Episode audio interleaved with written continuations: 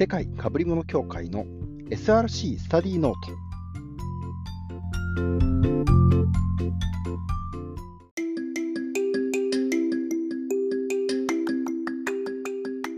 はい、えー、どうも世界かぶり物協会です。今日はですね、えー、もう梅雨も明けてしまって非常に暑い感じではあるんですけれども、えー、某携帯会社さんがですね、えー、まあなんか障害が起きてしまっていたりするんですけれども、まあ、こんな時にですね、あのお店に仮に行ったって何もなるわけではないし、原因とかもすぐに出てくるわけでもなかったり、あとは、まあ、外野が原因を詳細を知ったところで、何かそれが、えー、まあ、何か自分のやれることにつながるわけでもないので、まあ、冷静にやれること自分が、えーとまあ、あの本当に回線が必要であれば他のもねってなるとかですね、そういったことを考えたりとか、あとは、えー、まあ、今対応に当たってる人たちは大変なんだろうな、でも頑張ってほしいな、なんてことを思いながらですね、一日を過ごしていたりします。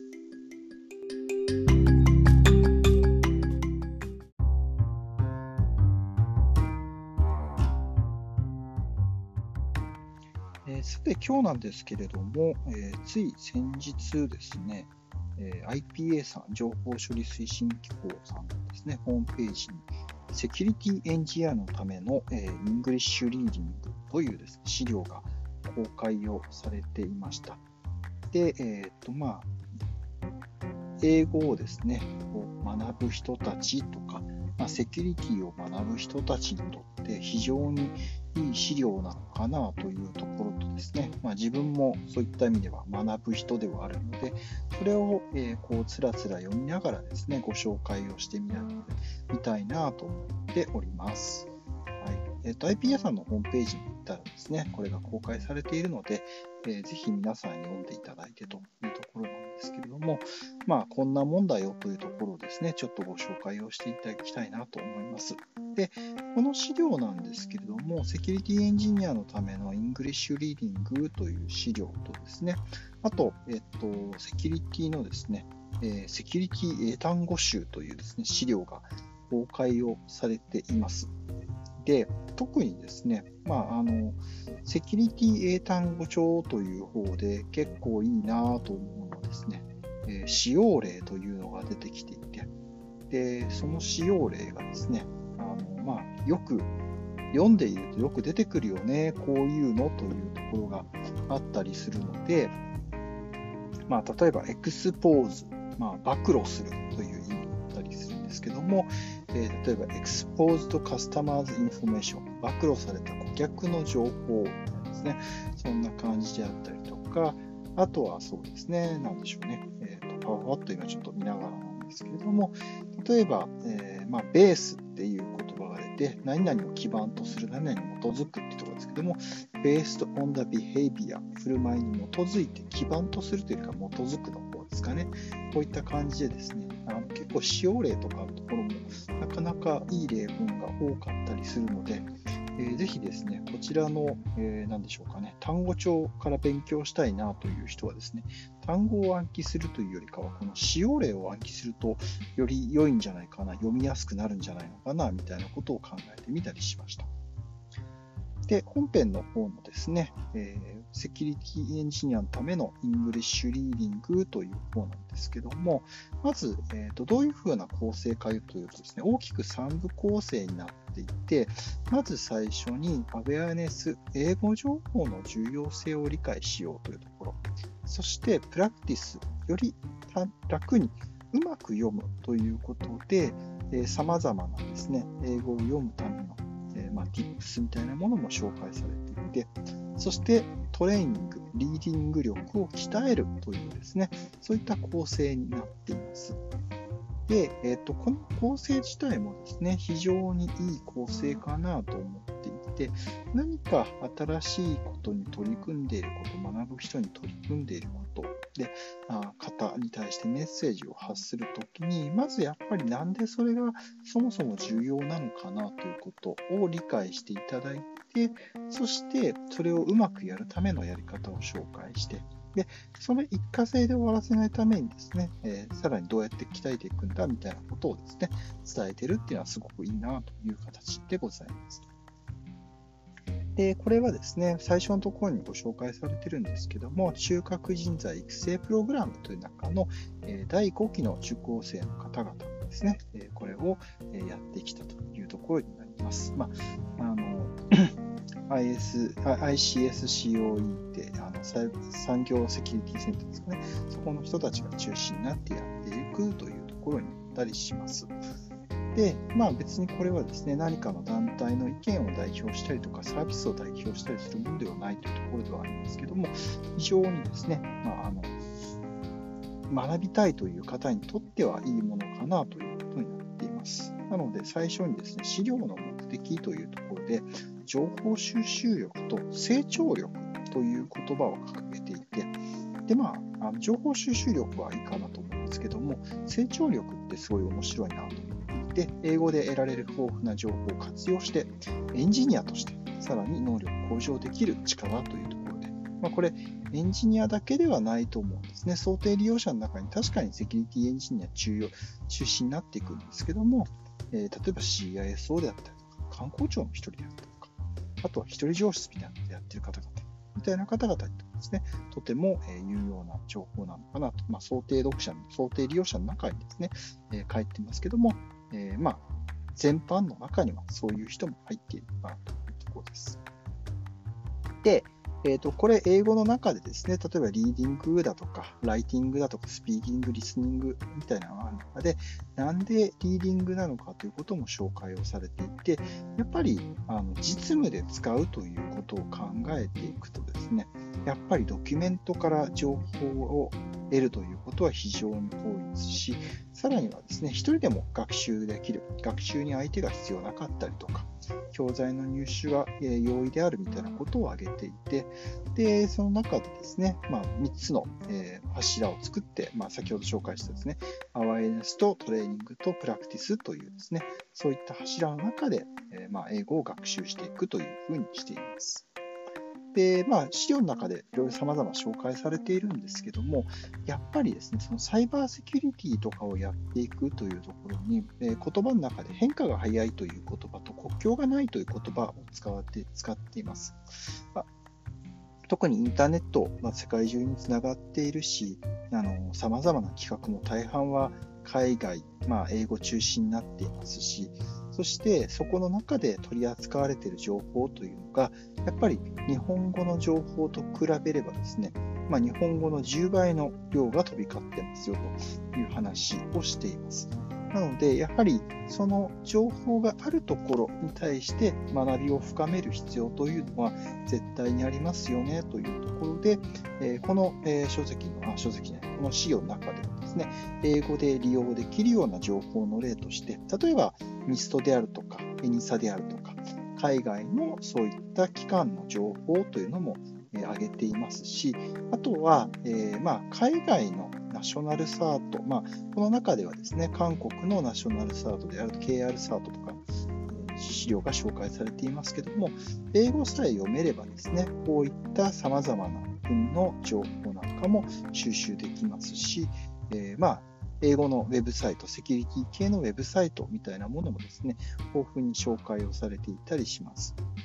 で、海外のインシデントっていうのが、まあ、日本では報じられてないけれども、もしくは報じられても英語から送れるということになりますけれども、えー、逆もあってですね、日本の企業の、えー、まあ、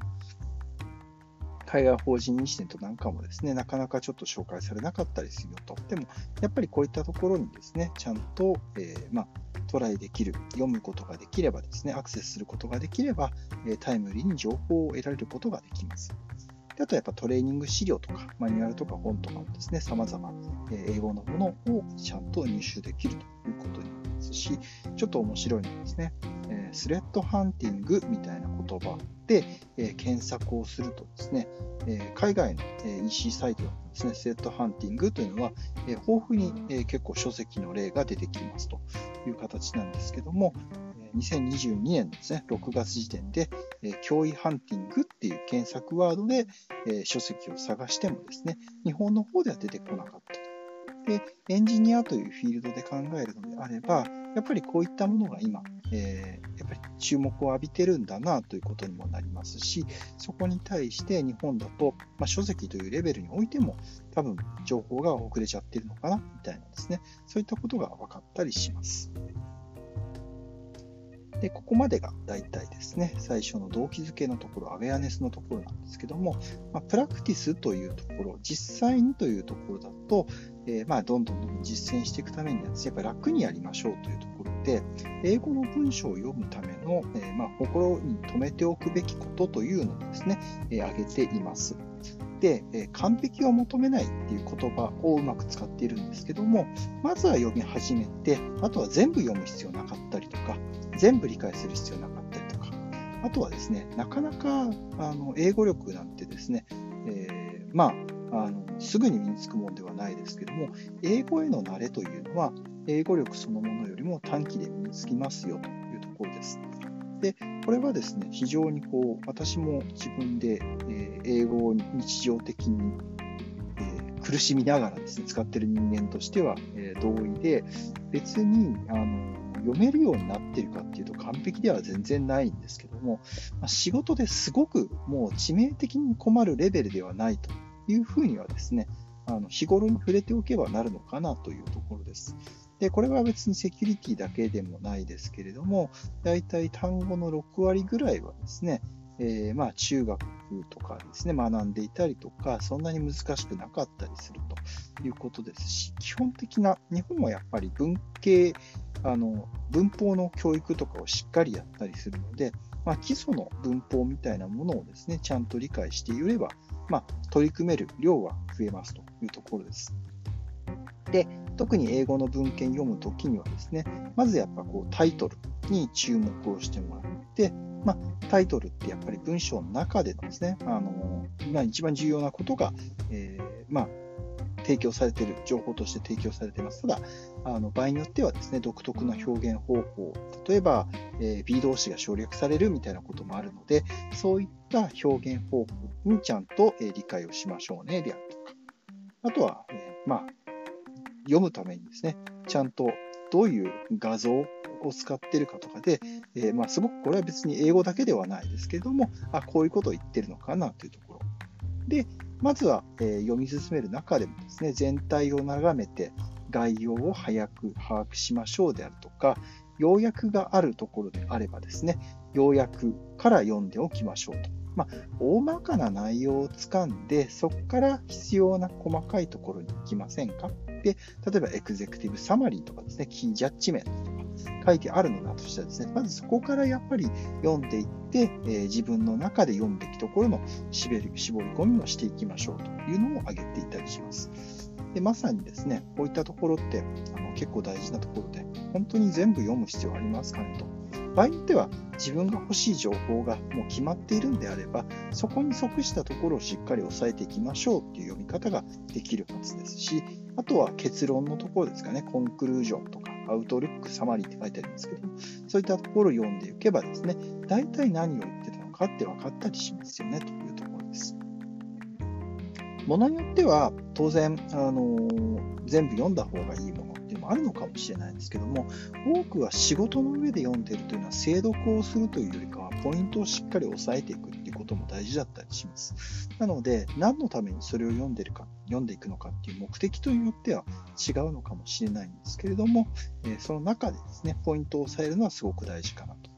あとはですね、特徴語という言い方をしていて、例えば助動詞、 must とか shall とか、 should とか、なんかあの、読み手の意思を伝えるような言葉がありますよね。こういったものをちゃんと押さえておくと、その温度感がわかりますよとか、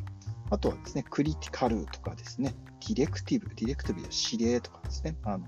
文章の種別の中でこの文章というのがどれだけこう意味を持っているものなのかっていうところで、えー、まあ、いわゆるこうオーダー、命令を伴ったようなものが directive 指令なんですけども、例えば notification とかですね、そういったものは単なるお知らせなのか、こういった言葉でも分かったりしますし、あとは逆接というところで、まあ、接続詞を見ましょうと。but とか however とかですね、meanwhile とか、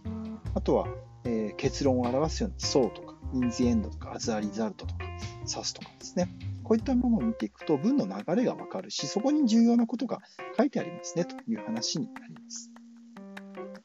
あとは太文字とか大文字、まあ、強調したいところにちゃんと、えー、まあ、注目をしましょうね、みたいなですね、そういったものを使ってたりとか、あと、ドキュメントごとの、えー、構成ということで、主な主要な英語のソースになるような、例えば、えー、まあ、サート CC、サートが出しているバルナルビリティノースであるとか、え様々なですね、主要な、えまあ、ものに対する、え品質表現であるとか、CVE の読み方であるとか、こういったものもですね、この中に、えまあ、紹介をされています。なので、特にエンジニアとして脆弱性情報に、えまあ、ちょっと深めていきたいなっていう方はですね、こういったものを読んでいくとですね、読むあの取っかかりのポイントというのがすごくわかるので、まあ、いい資料かなと思います。あとはニュース記事とかもですね、まあ、主な読み方みたいなものもしたりしますし、あと最近はやっぱり機械翻訳というのがどんどんどんどんできるようになってきたので、あの機械翻訳の利用というのをちゃんと特性と限界を理解してやりましょうと。まあ、なんてかっていうと、機械翻訳って必ずしも完璧ではないですよねということになります。語訳や適切ではない翻訳がありえますよというところですし、あと、ものによってはですね、機械翻訳サービス自体が、えー、情報、皆さんがあの翻訳をしたもの自体の、えー、情報保全をしてくれるわけではないということになるので、機微な情報はあんまりしない方がいいんじゃないですかね、みたいなですね、そういったことも書いてあったりします。で、まあ、ちょっとこれ英語の話中心なんですけど、自分でふと思ったのはですね、私が時々やるのは、英語じゃない情報を、えー、情報収集するときに、えー、翻訳サービスを使って英語にするっていうことはですね、結構やったりします。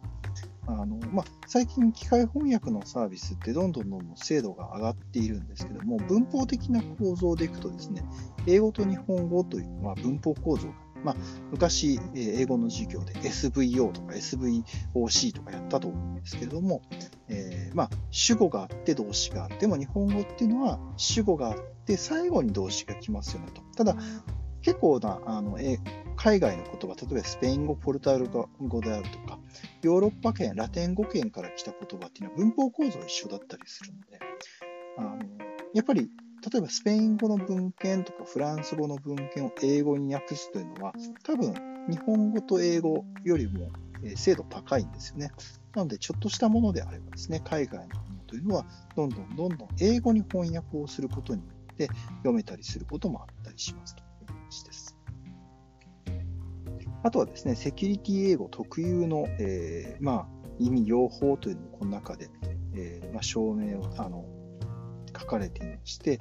例えばコンプロマイズというのは一般的には妥協するっていう言葉だけども、セキュリティの中では、えー、何々を侵害するという言葉で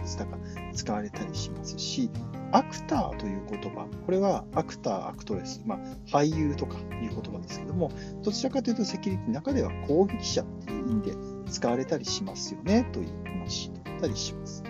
POC なんかもですね、あの攻撃コードっていう意味で使われたりするよねみたいなことで、こういったセキュリティ特有の訳し方みたいなのもちょっと、えー、気をつけましょうねみたいなことを、えー、書いてあったりします。あとはですね、ちょっと面白いなというですね、これはタイムリーにやっぱり情報を追っかけていくというところだと時差というのがあって、英語圏の多くの国で昼間に当たる時間は日本では夜ですと。なので、英語圏で日中に発表される情報というのは、日本だと朝頃に出揃うので、午前中は日本語よりですね、英語の情報を中心にウォッチすると良いみたいなですね、こういうのもなかなかちょっと面白いところかなというところです。ただ、まあ、あの英語情報ですね、まあ、これ英語情報だけではないですけれども、えー、必ずしも、え、正しいものではないですし、デマや、えー、誤報というのもありますなので、そういうところにちゃんと気を使いましょうね、みたいなことも紹介をされています。でここまでを基礎としてというかですね、背景として理解していただいて、えトレーニングというところで自身のリーディング力を鍛えていきましょうというですね、紹介がされています。で、英語っていうのは、まあ、そもそもですね、世界中で英語を学ぶという人たちが非常に多いので、えー、英語の学習にはですね、ニーズ非常に多いので、教材とか有用な情報ってたくさんありますよねという話を紹介をしています。で、えー、学ぶの、えー、ためのマインドとして、まあ、やっぱり長い道のりなので、焦るとか完璧主義に走ってもいいことはないですよと。えー、基礎を完璧にしようというのを思わないので、あの完璧にはなれないとか、文法とかにこだわりすぎないというところからスタートをしていく必要がありますよということになります。で、この中ではですね、これはリーディングを中心にやっていますけども、聞くとか書くとか話すということ、他のスキルというのも、やっぱりですね、できるに越したことはないですし、あとは音読というものをですね、特に有効な学習法というふうに挙げていたりします。えー、音読が有効っていうのはですね、私も非常に agree なところがあって、で、結構今、あの漫画とかでも出てたりするので、あの漫画だと絵が理解を助けてくれるので、で短い表現っていうのをあの漫画って使ってたりするので、結構ですね、一人でブツブツ漫画の音読とかすると、英語力とか会話力伸びるかもしれません。で、あとは語彙力の強化というところで、やっぱ文法だけではダメで、ある程度の語彙と、特にやっぱりセキュリティですね、え語彙があるので、そういったものを使ったりとか、で、トレーニング方法としてですね、毎日1本記事を読んでみましょうとか、選んだ記事をなるべく英語のままで読んでみましょうとか、あと要約しましょうみたいなですね、そういったものをご紹介をしていたりします。まあ、こういったところは本当にですね、有料かな、有料かなと思いますし、まあ、今回、ねあの私はこういったポッドキャストをやっていたりしますけれども、何か自分が学習したものを他の人に伝えようという行為をすることによって、その理解とか体験深まったりするので、ぜひですね、えーと、皆さんも何か英語のものを読んでシェアをするみたいなことをやっていただいて、別に完璧ではなくってもいいので、えー、それを、まあ、アウトプットにするというのはですね、とてもいいんじゃないのかなという気がしましたので、ぜひぜひですね、皆さんも、え何かあればですね、取り組んでいただければなと思います。え、まあ、ここまでですね、ざざざっとご紹介をしてきたんですけども、結構こういった非常にあの多くの人にとって役に立つ資料をですね、公開してくれたですね、このプロジェクトに関わった皆さんに、え、深く感謝をしたいなと思います。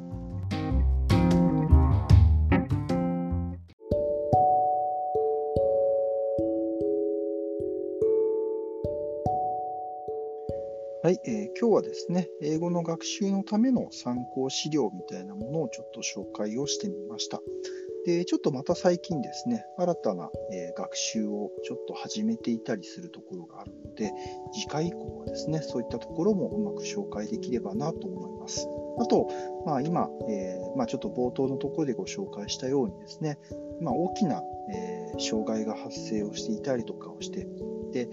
この、まあ、あの、ポッドキャストやる背景として、監査人のためのというところなんですけれども、まあ、今回ですね、例えば政府みたいなところが何かトラブルがあって、そのために人を派遣しましたみたいな。で、世間では、まあ、良くも悪く、まあ、どちらかというと悪い、ネガティブなイメージで、あの、現場にわからない人が行ったとしてもですね、これ多分何の意味もない。その、そこにわからない人が連絡役として政府から派遣されました。で、政府の立場とかからすると、それはこう、まあ、ポーズとしてはいいのかもしれないんですけど、問題解決に役に立っていなかったりするんですよね。で、えー、監査人とか監査をやる人たち、セキュリティやる人たちというのも、場合によってはですね、何かこういった大きなトラブルがあったときに、そこに絡んでいくことってあったりはすると思うんですけども、ただ、トラブルであるとか対応というときに対して、そこで自分の、まあ、なんていうんですかね、あの立場みたいなことを大きく打ち出すよりかは、今トラブルを解決するために自分がやれることって何なのか。場合によっては、それは現場のやりたいことをちゃんとスムーズにやれる橋渡しをするために存在するんだみたいなんですね。そういった立場をちゃんと表明をしてアクションしないと、やっぱりなかなかですね、世の中良くなく良くなったりはしないかもしれません。で、本当の意味での、例えば継続的な改善であるとか、再発防止に対する案出しであるとか、そういった時は、また終わった後にあの出てきますので、まあ、今、目の前で事故が起きていて、えー、そこで被害が出ている時に、えー、まあ、なんでしょうかね、根本原因だ、根本原因だって言ってもそうではなくって、まずは被害を食い止めて、そして、えー状況を良くしていくところにみんなが集中するべきであって、その時にあの原因が原因がとか言っててもですね、あんまり、あのまあ、特に外野が言っていると、あんまり解決には良くなかったりするので、そういう問題解決をしていくための筋道に自分がどう貢献できるかっていう観点は結構大事なんじゃないのかな、みたいなことをですね、改めて思った次第であったりします。以上です。